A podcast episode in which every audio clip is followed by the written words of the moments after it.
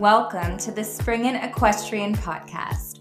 I'm your host, Jessica Parr, and this is the place to be for all things equestrian lifestyle, horses, entrepreneurship, as well as so much more. This is your insider's edition to what it's really like living in balance with your passion and your business. I'm so excited to have you guys here with me, so come along for the ride. Welcome back to the podcast, guys. I hope that you're staying warm wherever you are. And if you're in a warm climate listening to this, I'm very jealous of you. I um, have been freezing my butt off the last two weeks. It has been insanely cold, and I feel so bad for the horses.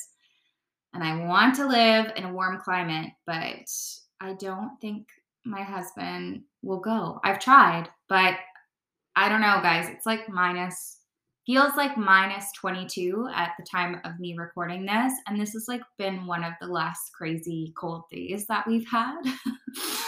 Um but i digress. I'm really excited. Speaking of where to live i'm excited to bring you this podcast episode because it is with Allison Fayer. She is a real estate agent and um appraiser and i had her on because I always get questions about having horses at home. There's I know that this is kind of a dream for a lot of people, and it was such a relevant conversation considering the housing market in Ontario.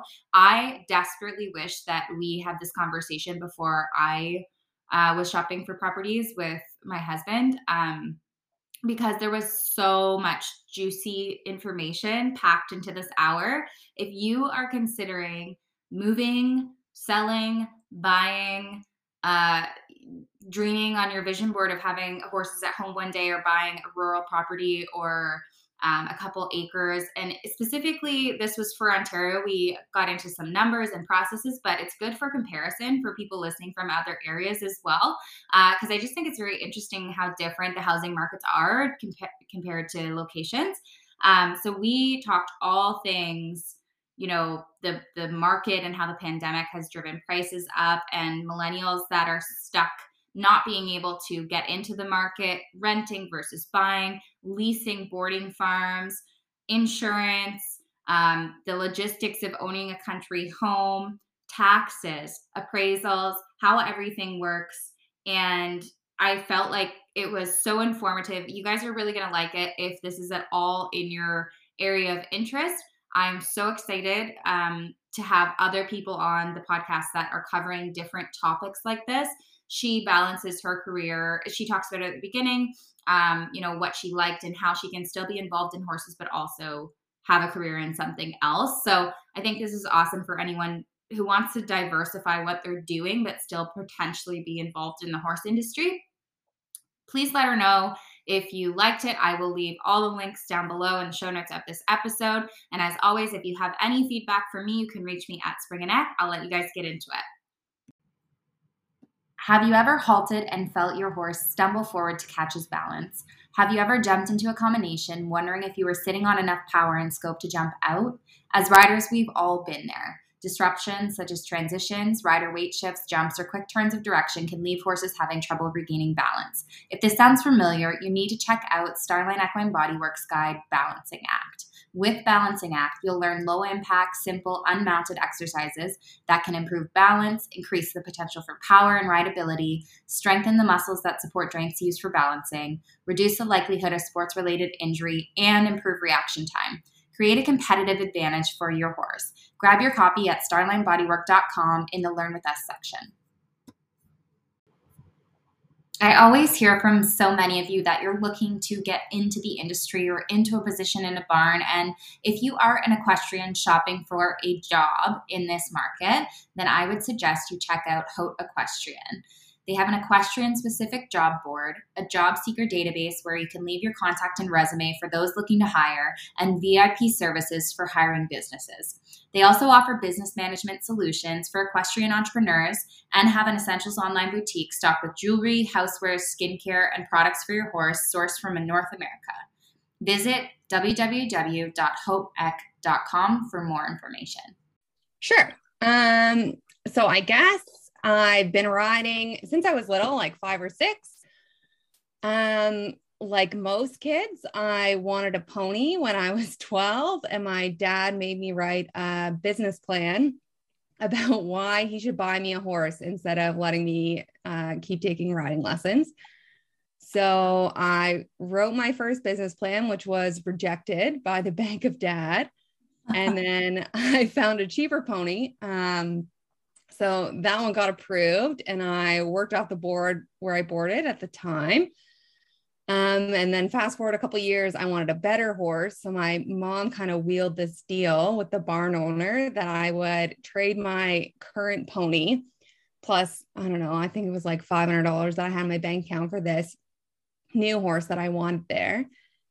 And the deal was I had to sell the pony for them, but anything beyond 2000 bucks I could keep. And then I sold the pony for like $4,500, which at like 14 seemed like a lot of money, obviously.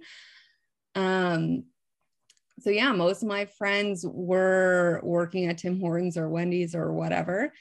And I made 2,500 bucks doing something that I thought was a lot of fun so from there, I guess I kind of got into buying and selling horses for a bunch of years, um, all through school. And then I taught a bit, ran a little boarding barn.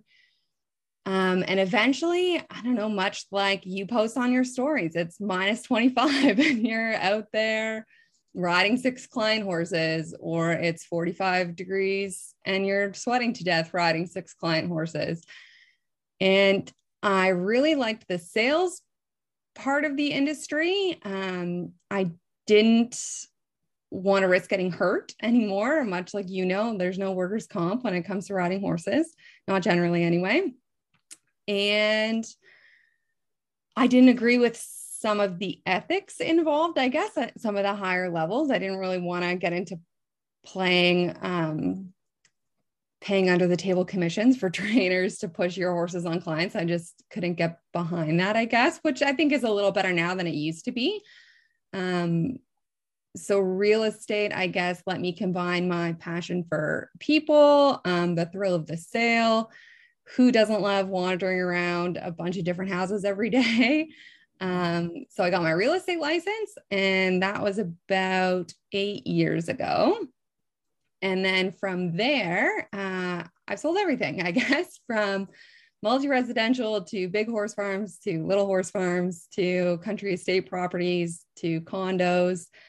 Uh, I was getting a little bit burnt out in the wild market, same as everybody else that's been shopping in this wild market. And really just wanted to have sort of my weekends and evenings back and be able to go to the horse show and not feel like I was missing out on uh, potential time and deals with clients. So I got my real estate appraiser's license, which is what I do now. That's awesome. So, what does your career structure then look like at this time? You're strictly appraising. Is that what you're doing? No, I'm still selling real estate, just not um, for every Joe Blow off the street. So, um, as a realtor or a real estate broker, um, you really have to be in the thick of it. I would say hustling, networking, whatever you want to call it, uh, to keep your business rolling if that's your sole or primary income, which involves often a lot of working with people you don't know, which is not so much the working with people you don't know that I dislike. I love meeting new people. It's working with people that either aren't that serious or just aren't a lot of fun to work with. Um, which is, I guess, part of also why I got into appraising more so than focusing entirely on real estate. Um, it just becomes mentally exhausting feeling like you have to work with people you don't necessarily vibe with. Uh, so yeah, I would say in my day-to-day structure, I probably sell eight to 10 houses or farms a year. And then I work full-time as a, uh, an appraiser. Awesome. And then you're doing some horses on the side still, or are you just doing that as a hobby now? Or um, more just as a hobby. So I have one horse that I keep, and then usually one or two projects depending on the time of year. More for fun than anything. Yeah, that's awesome. I think that's a really like diverse structure and that people would be interested to hear about because I I know like you said everyone can't necessarily deep dive into the world of horses, but that's their passion. And even sometimes salesmen well. But this is a really interesting balance because I always thought that I might get my real estate license just because of the same thing. Like I love talking to people and I love sales and that kind of thing. So it's very interesting that you mentioned the the different parallels. but sure. yeah, I love that. Um, can we talk a little bit about like the last two years um, in real estate and specifically in Ontario, rural agricultural hobby, hobby farm properties as far as um, availability and pricing and limitations and what's really been going on there? Yeah. So, as I'm sure, unless anyone listening lives under a rock, knows the real estate market in Ontario, specifically Southwestern Ontario, is wild. Mm-hmm. Um, the agricultural market, I would say, has definitely also grown as much. It's a little bit harder to track farms, statistically speaking. Um, in terms of real estate prices residentially, I think we saw like a 32% increase from December 2020 to December 2021 in the Kitchener Waterloo region. in terms of it's insane. It's insane. And farm wise, I think it's not quite that bad, but it's a lot harder to track statistically. There's just not not nearly as many sales. And it's a bit of an apples to orange comparison. Like we just need one big specialized like dairy farm or hog farm yeah. sold in, and it it really skews the data to be a much higher average price than it actually is. Um, but the inventory shortage is definitely very real in the rural market, both hobby farm and just sort of like your typical half acre, acre estate type lot which definitely means still multiple offers, uh, agents listing low to try and get way above list price, which strategically makes a lot of sense for a lot of sellers. Um, it's extremely frustrating for buyers. I, I know that from an agent perspective and from a young person perspective, that makes um, makes buying a lot harder and a lot more stressful. Um, yeah, so I would say, much like every other type of real estate, its prices are climbing. I doubt we'll see a big correction anytime soon, if ever. Yeah. Um, you really got to have your ducks in a row if that's something you're you're trying to do. Yeah, it's, it's crazy, and I'm sure can be a little defeating, especially obviously for buyers in the market looking at even just trying to strategize because prices are going so high over asking, um, it's hard to actually put a, a, plan together. But as far as that goes, there's many people listening, I'm sure, that are in that demographic of like not being able to get even into the market. What do you have any advice for those people that are really nervous about like how to actually get into owning property or owning a home at this point? Definitely. I think just because you can only afford to buy something small now doesn't mean it has to be a forever home. Um, I'm the first person to say moving sucks. it's the worst for someone that makes their living off of people moving. It's not fun. But um, if the market's going to keep going up, buy what you can afford now. Even if you are a country farm girl at heart and you're going to keep living at home, buy a condo or a townhome or a small house and put tenants in it if you really want to. Um, but at least if you are buying now as the market continues to go up and appreciate, which it's going to continue to do, at least you're riding out that increase as opposed to just waiting to buy in further down the line. Yeah. I definitely had clients last year that said, you know, I'll, I'll wait for the big crash next year. And now they're 32 and a half percent higher. So it's not a fun situation to be in for sure. Yeah. And can you maybe comment on real estate as an investment? I know that there's other people that do own properties and homes, and they're always considering, you know, purchasing something as a rental potentially, um, or even just some kind of investment property. Is that something that mm-hmm. you see a lot of right now, or something that you would suggest to people if they have the the means to do so that it might be a good good investment i would say real estate is one of the best investments you can make um, from a professional opinion and just from a personal opinion i think a lot of people in my demographic have parents that invested a lot in stocks and are seeing that not really pan out so well for them now. Uh, but their saving grace has sort of been their family home that they bought 20 or 25 years ago for a lot less money and it's worth a lot more money now. And especially in the Waterloo region, Wellington County, those types of areas that are going to continue to keep growing as people keep moving here from the GTA and even abroad, um, prices will continue to go up. So even though it might be hard to find something that cash flows right now, meaning that you bring in enough rent to cover all of the expenses, I think over time that will improve. And I think um, in terms of a long term asset, if you have a tenant that's paying off all or at least most of your expenses now, 20 or 30 years from now, you have a fully paid off six or seven or a million dollar property that you're able to sell that you really didn't pay much for. Absolutely. Yeah, that's awesome.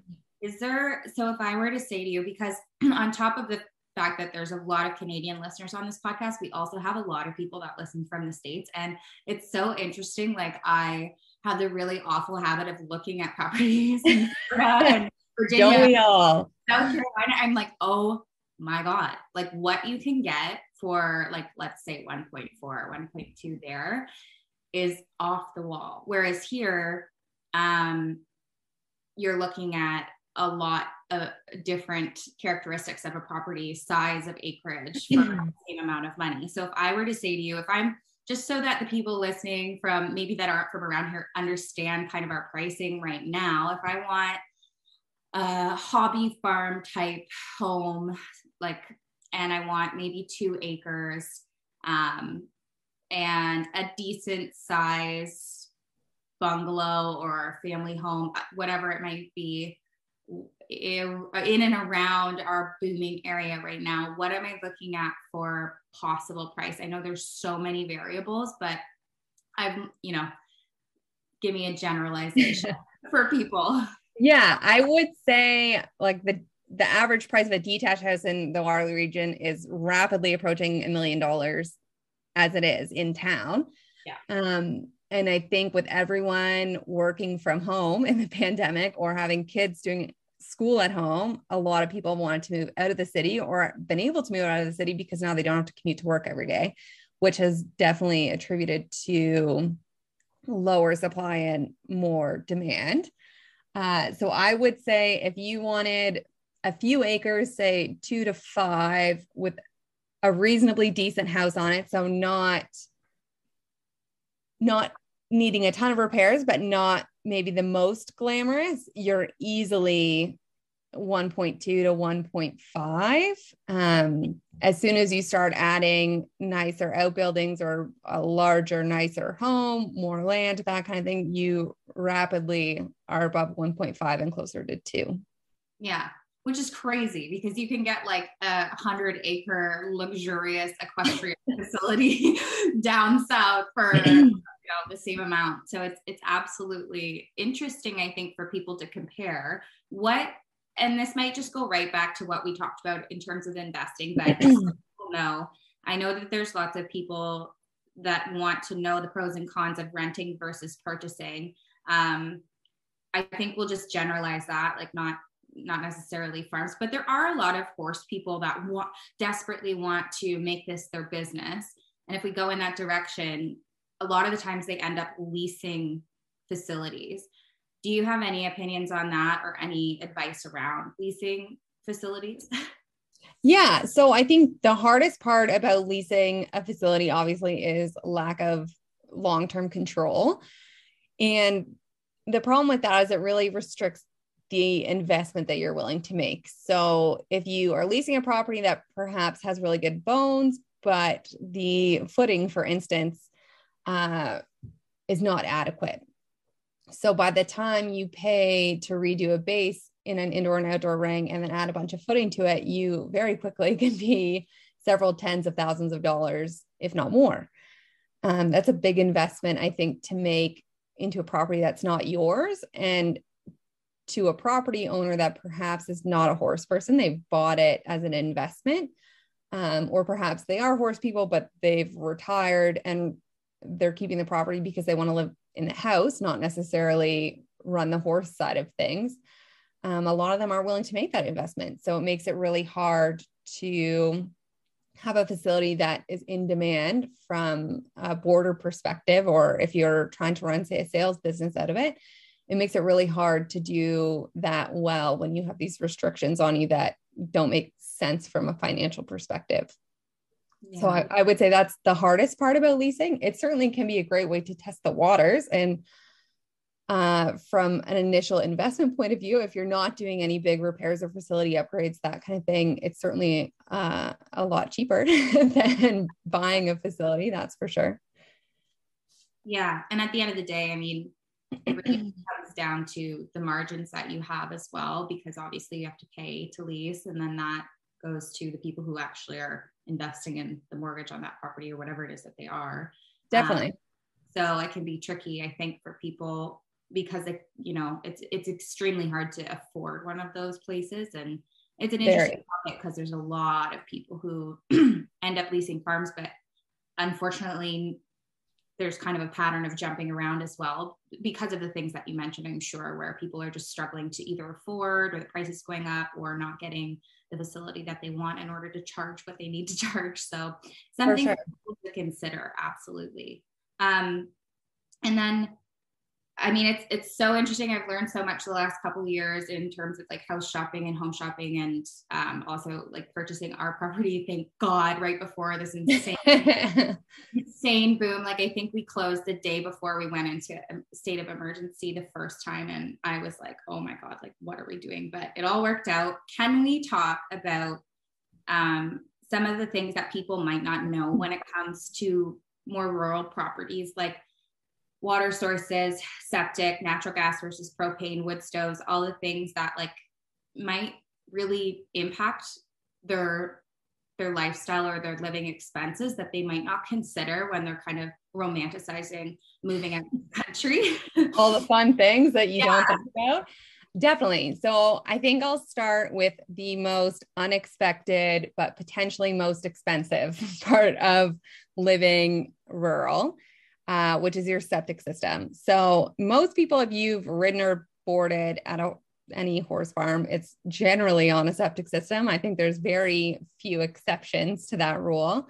Um, so usually you can tell that because most of them have a little sign in the bathroom that says, don't flush anything down the toilet, basically.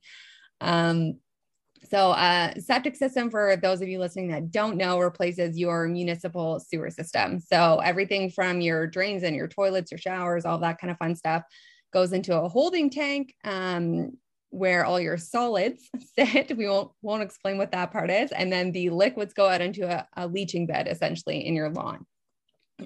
um, if you take care of these properly, um, they can last a really long time 50 or 100 years, even. Um, the weeping tiles generally are what fails most often in rural properties. Um, but repairing or worst case scenario, replacing these beds can be astronomically expensive 40, 50, 60,000 dollars to bring them up to code. Um, so I would say that's the biggest consideration when you're shopping is how old is the septic system? When was it last pumped? And what the capacity of it is. So the house that my partner and I bought, um, the sellers, it was just the two of them. They only lived here half the year. They're lucky enough to be snowbirds. And um, so it was functioning fine for them. It's only the two of us here now, but we're here obviously uh, year round. So it was sort of a big consideration for us um, wanting to have a family in the future to make sure it was up to capacity. Um, so that, yeah, I would say is the number one consideration. Number two is definitely your well. Um, a lot of banks, so your lender, um, don't like dug wells, which is very common in places with high water tables and older homes, which is actually a, a lot of like the Conestoga region around uh, the city of Waterloo. So a lot of banks don't like that, um, which is a consideration if they're going to ask for you to remediate that problem, which would mean drilling a new well, which varies astronom- astronomically in terms of cost based on how far you need to drill. you could be as low as $20,000. I have a family member that built a new home and spent about $85,000 drilling a well and never hit potable water. So, no.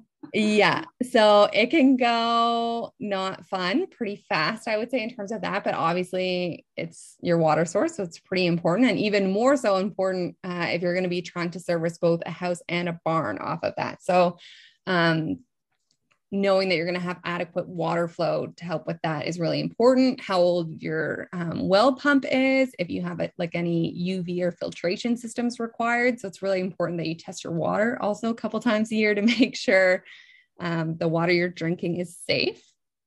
Um, other considerations, I would say definitely heat source.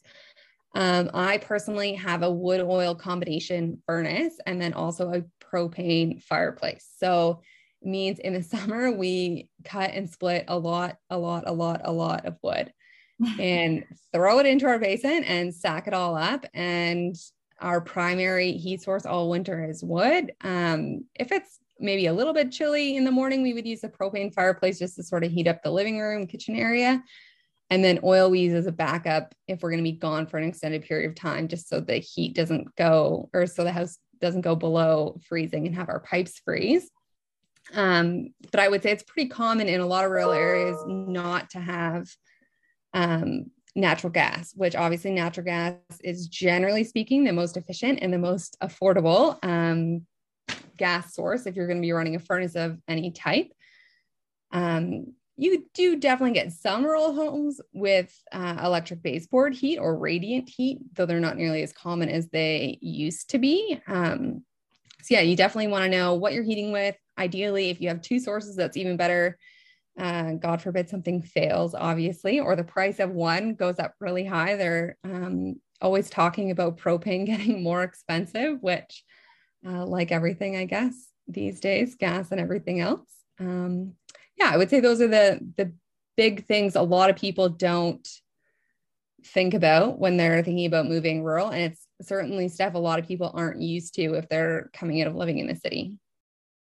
Just hopping in for a sec to remind you guys if you are looking to up your supplement game, visit madbarn.ca. You can look at all the products that they have. I have my own horses at home as well as my client horses on a bunch of different supplements depending on our horse's needs, which you can also get a nutritional analysis for your own particular horse at Mad Barn. Check out their website for more information. And if you are shopping and want 5% off of your order, you can use the code SPRINGENEQ.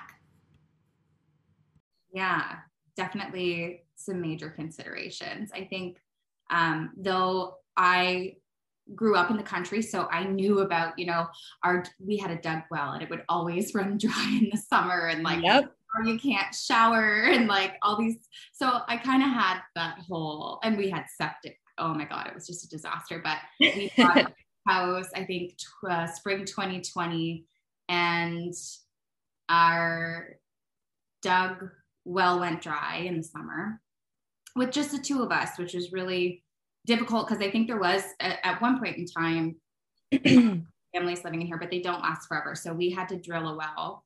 Um, yeah. Ended up doing in the fall, and then also, um, one of the biggest things for us that the one thing I wasn't necessarily as familiar with was the propane heating because I had the luxury when I was growing up to be accessed by natural gas. So we didn't have that problem. But um, I would say, you know, like even with just two of us living in a big home, we're spending anywhere from from six to ten thousand a winter on propane.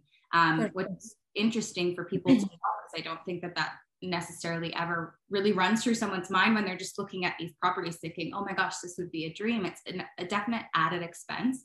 And the other things I wanted to ask you about in terms of all of those other considerations that people have to make um, would be kind of pro- how property taxes work and other taxes or associated mm. costs that people might not necessarily be thinking about. Yeah. So your MPAC, which is your Ontario tax assessment, um, people always see this on listings when they're thinking about buying a house and they say, well, why is the tax assessment $300,000 and these people want $1.2 million for their farm? Um, and I think the big thing to realize is definitely no one is going to go to their municipal or provincial government and tell them, hey, I think you assessed my house too low. I'd like to pay more taxes. Um, at least, at least I'm not doing that. If anyone else wants to be my guest, um, but your tax assessment is based on a bunch of things. Um, it's based on the size of your property, the amount of frontage you have, um, because that has to do more with municipal services, road paving, all that kind of fun stuff. Um, the size and type of house you have on it, and whether there's any accessory dwellings on it. So if you have um, like an apartment above a garage that you're renting out, or a finished um, apartment in your basement, um, the size and type of any outbuildings you have. So if you have a big shop or a big horse barn or um, if you're a huge dairy farm, for instance, you're going to pay a lot more taxes than someone that just has a little bungalow and a small four stall horse barn type of thing. Uh, so it's it's based on a lot of factors, um, and I would say it's not uncommon for us to sell residential properties at three times the MPAC assessment. Um, rural properties, I think it varies a lot depending on condition and outbuildings and what's reported to MPAC and what's not.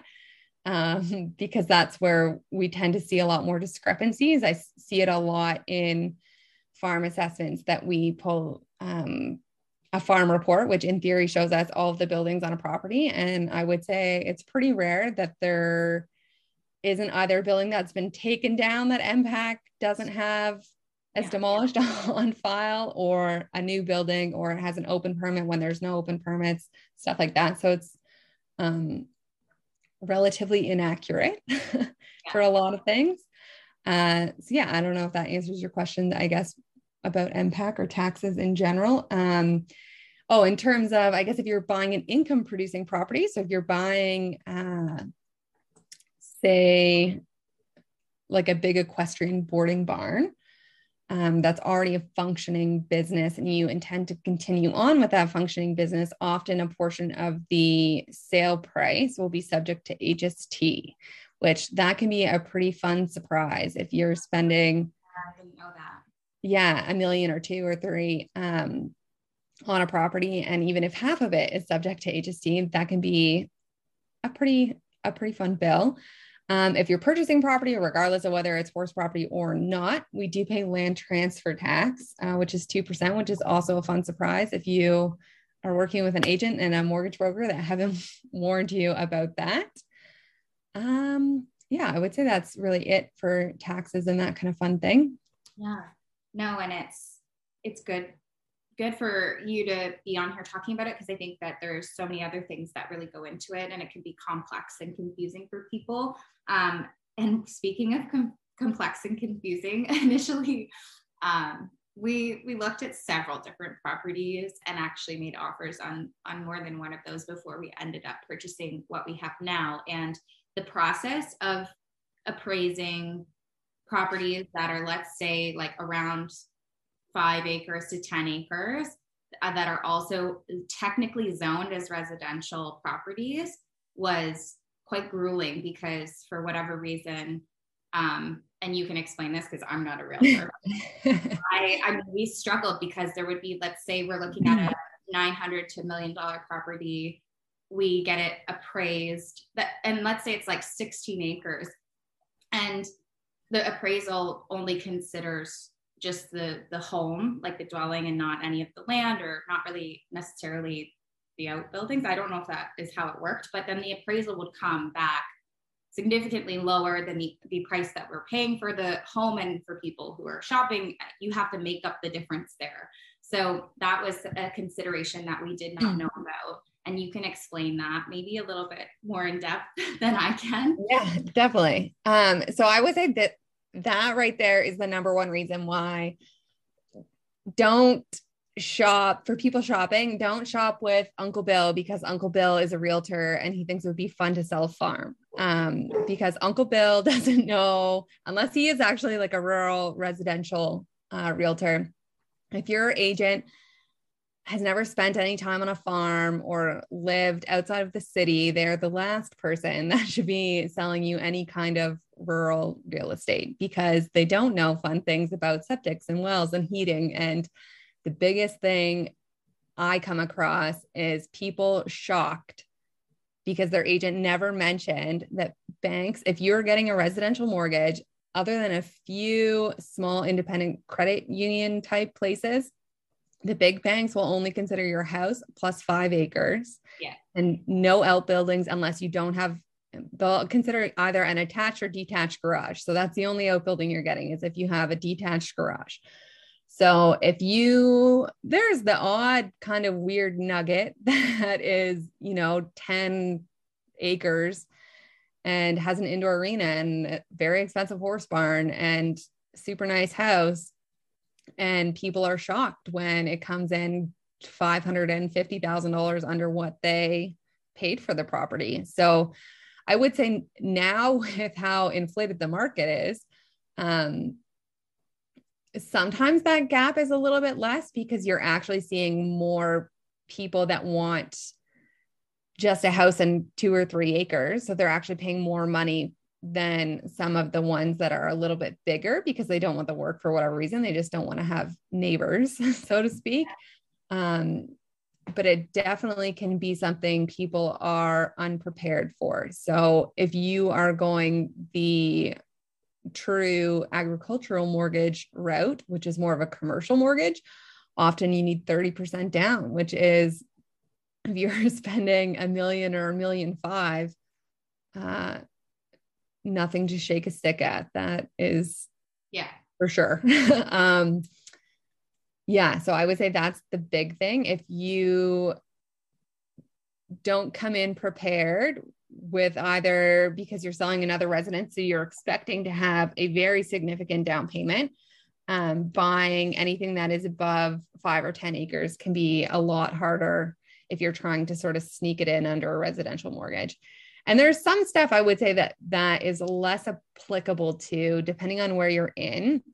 One of the lenders um, I work for that specializes in uh, like sort of rural residential property mortgages. So we run dual reports on a lot of those so they can decide whether it makes more sense to finance it at a higher rate um, under a commercial mortgage or if they will try and get the lower rate and stay in a residential mortgage. So we run two reports side by side two sets of comparables um, based on the property being the house and only five acres, and then the property um, exactly how it is. So the house with all the outbuildings and the full acreage considered. So some of them, I would say the difference is smaller if the land is mostly like non usable and not in a super high demand area. Um, so like further north, um, or like some small pockets in Simcoe, that kind of thing, um, where if you're selling the majority of the property and it's zoned environmentally protected or something like that, and it's pretty dense bush, if you have five acres versus seven or 10, the value difference might not be huge. But if you're talking um, a house and five acres of pasture versus a house and 45 acres plus a barn and an arena, obviously those numbers are, yeah. are pretty far apart yeah and and for people listening like if they're not overly familiar or they haven't went through the process of it um obviously once you've made an offer then you have to get the property appraised and then that's where we're talking the difference between residential and commercial um, deciding yeah. residential and commercial mortgages and they both have their pros and cons and like you mentioned commercial is significant down payment and a couple other things um, so a lot of the times when we're looking at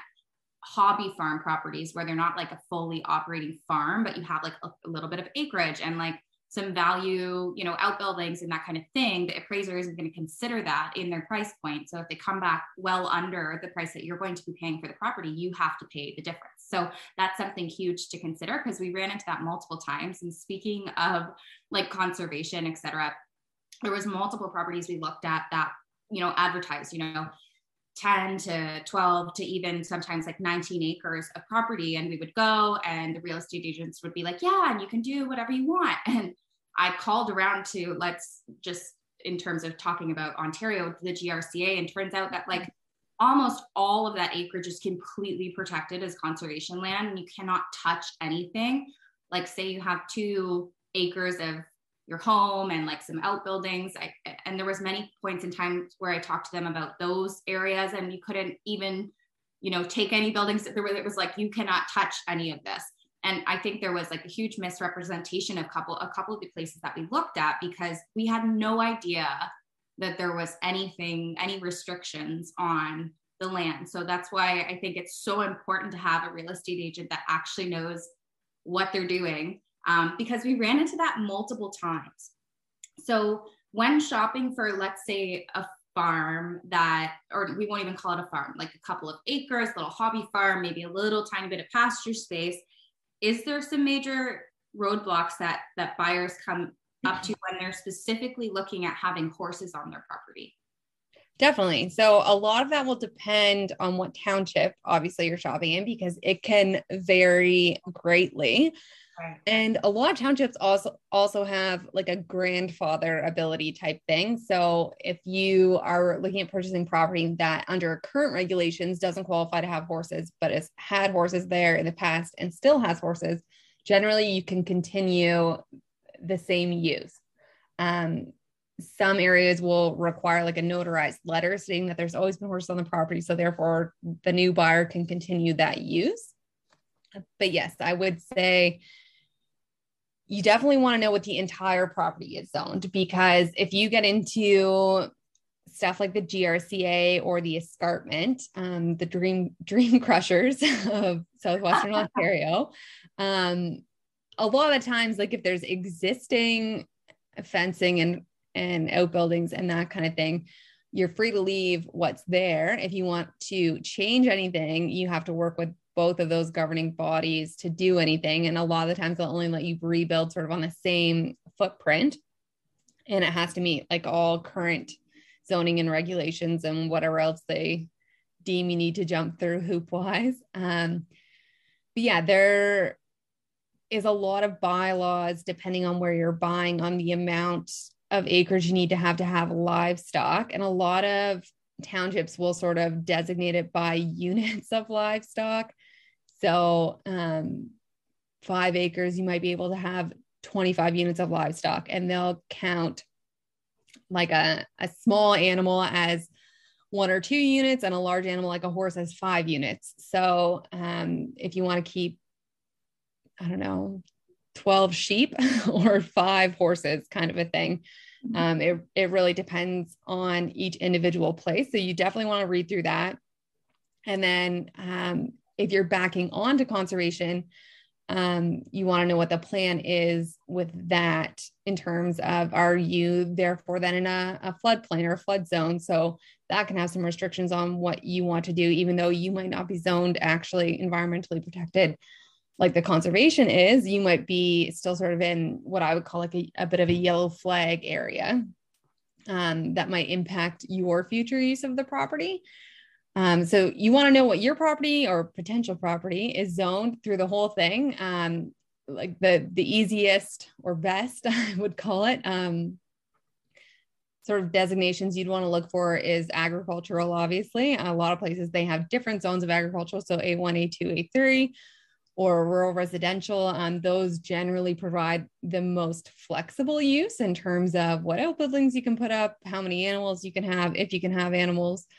Um, so you need A, the right zoning, B, hopefully not too many restrictions, and then C, enough land to sort of meet those usage requirements or designations. So you might be zoned agricultural, but you need to have, like, for where I live um, which is sort of a rural area in between Elmira and Listowel.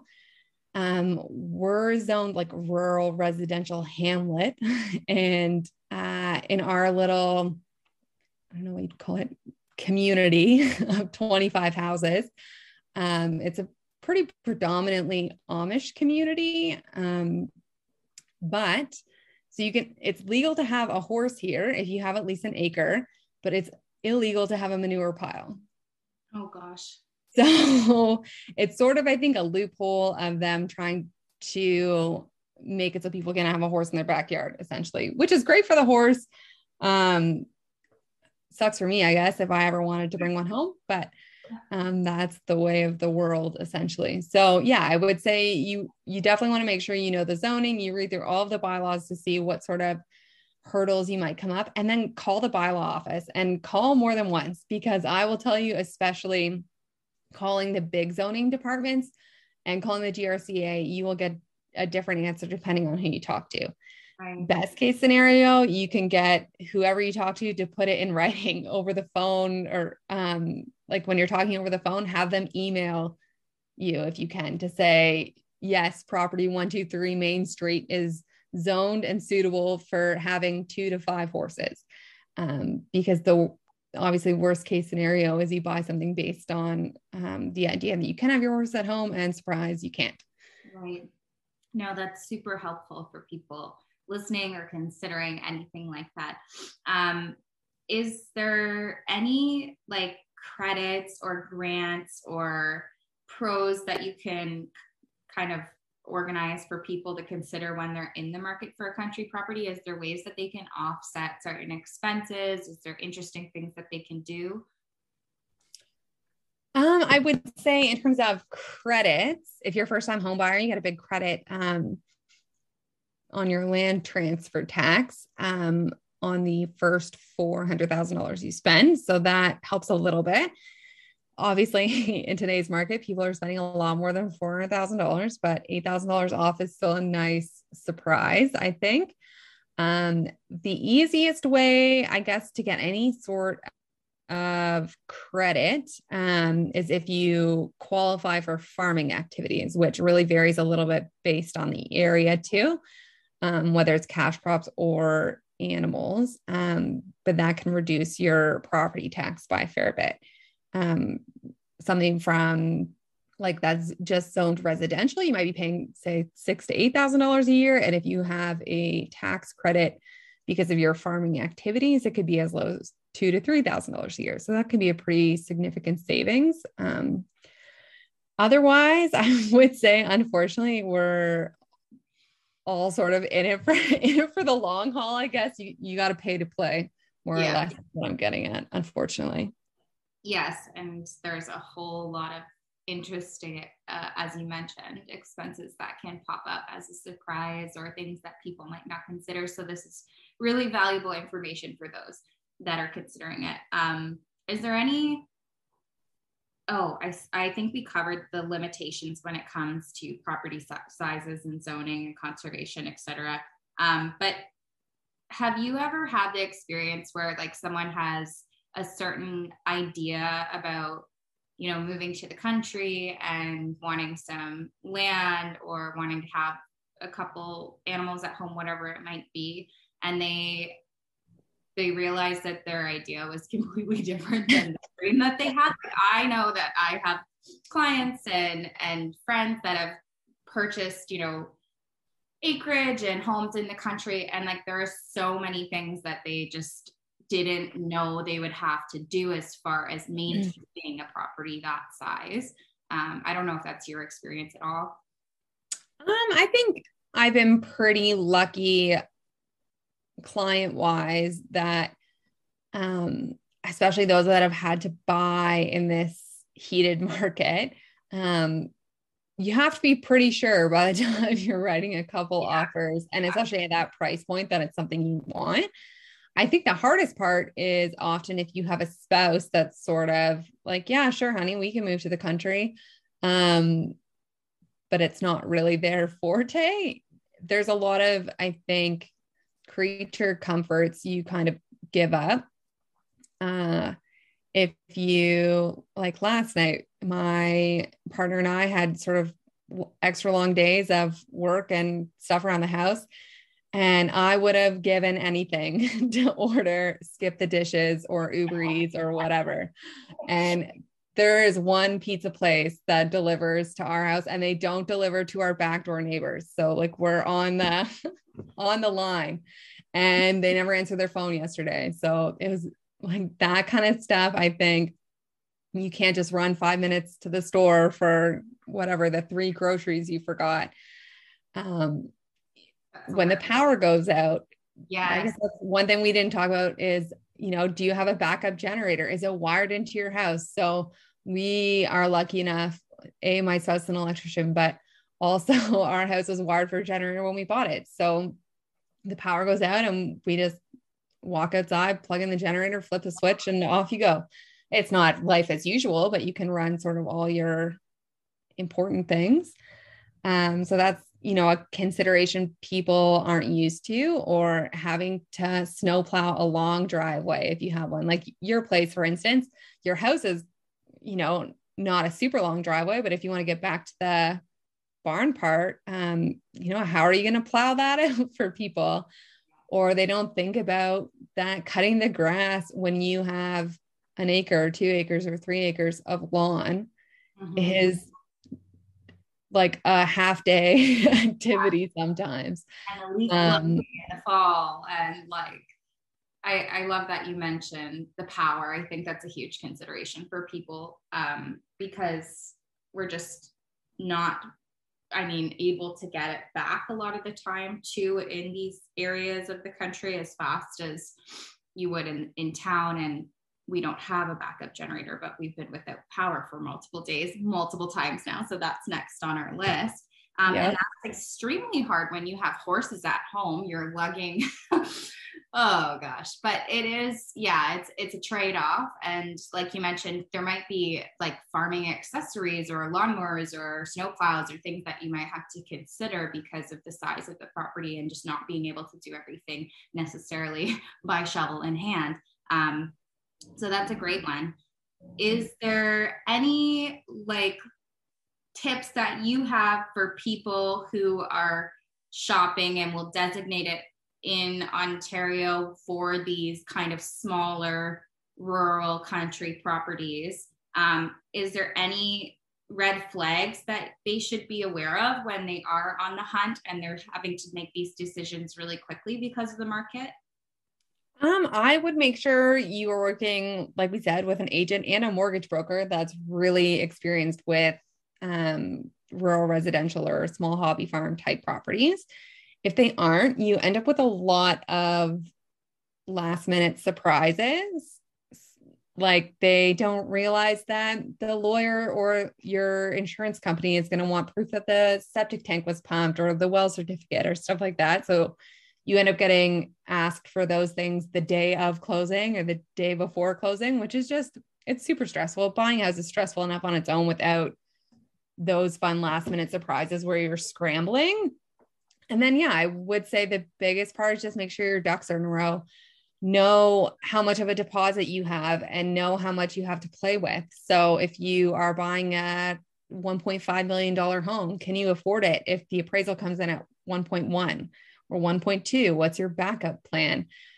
And make sure your mortgage broker is on on top or on board with that. Uh, a good mortgage broker your agent should be able to send them the listing and they should be able to give you a max value that they think you should be able to bid on. Uh, which in today's market when you're having to bid firm a lot of the time is invaluable. You like it's yeah it's not to say life or death but it is.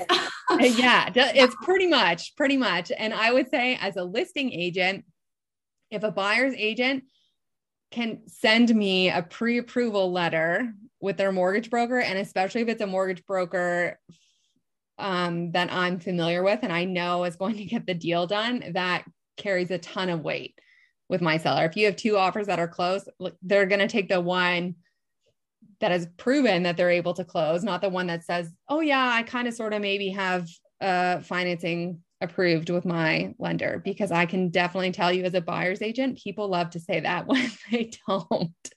Wow. Um, so, yeah, really make sure you have all your ducks in a row.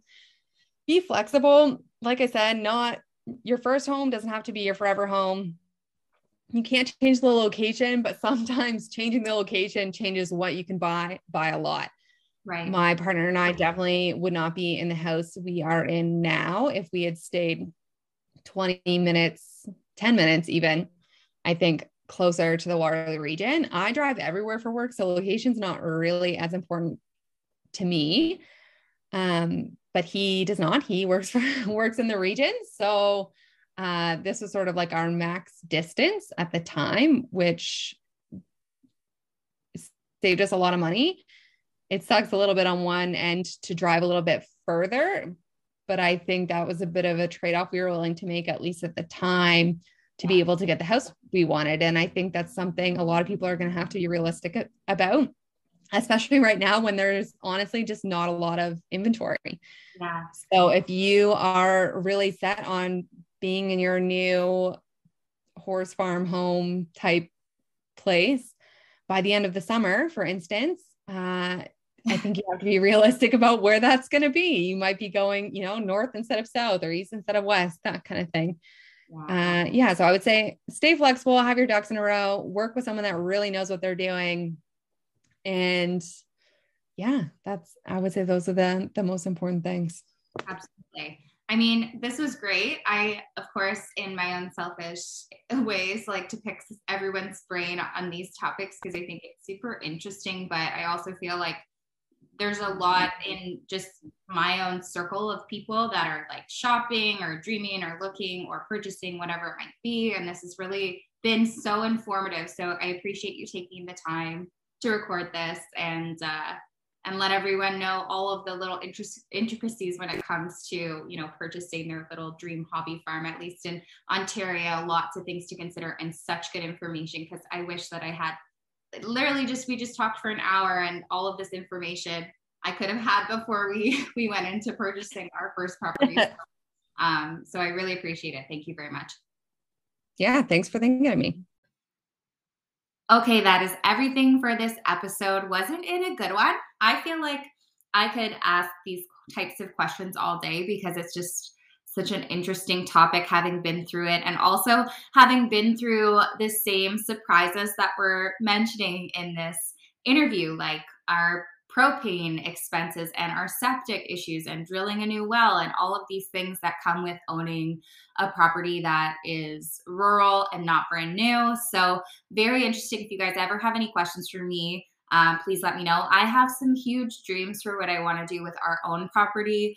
Um, but of course, everything takes time and money, specifically a lot of money. Um, and I look forward to kind of sharing those with you as we go. Definitely, our place looks completely different than when we looked at it, when we moved in, and even like summer 2020. This past year, we've done a lot, and I'm really looking forward to learning how to make things more efficient and just provide like better care for my own horses. It's definitely been a learning curve. Um, as far as buying properties go, I mean, this is a huge challenge for everyone. If you're interested in getting your foot in the door, I know that this can be a really frustrating process. I know of many people that have been shopping through the pandemic and have not been able to secure a home or secure their dream home, and it can be extremely disheartening. So I hope that this information helps you to be completely re- prepared if you're making those decisions. And I'm sure that Allison would be happy to um, provide you guys with more information. And she is local, so you can reach out to her if you are shopping and you want an agent for the specific area of real estate. And I will let you guys go because I'm babbling again, but I wanted to thank you so much for your listenership. We have surpassed the 20,000 audience member mark, and it's just really great. I appreciate you guys so much. Um, I love this. I love talking to other professionals in and around the industry and the entrepreneurship topics. So I'm excited to explore that this season, and I will see you guys next week.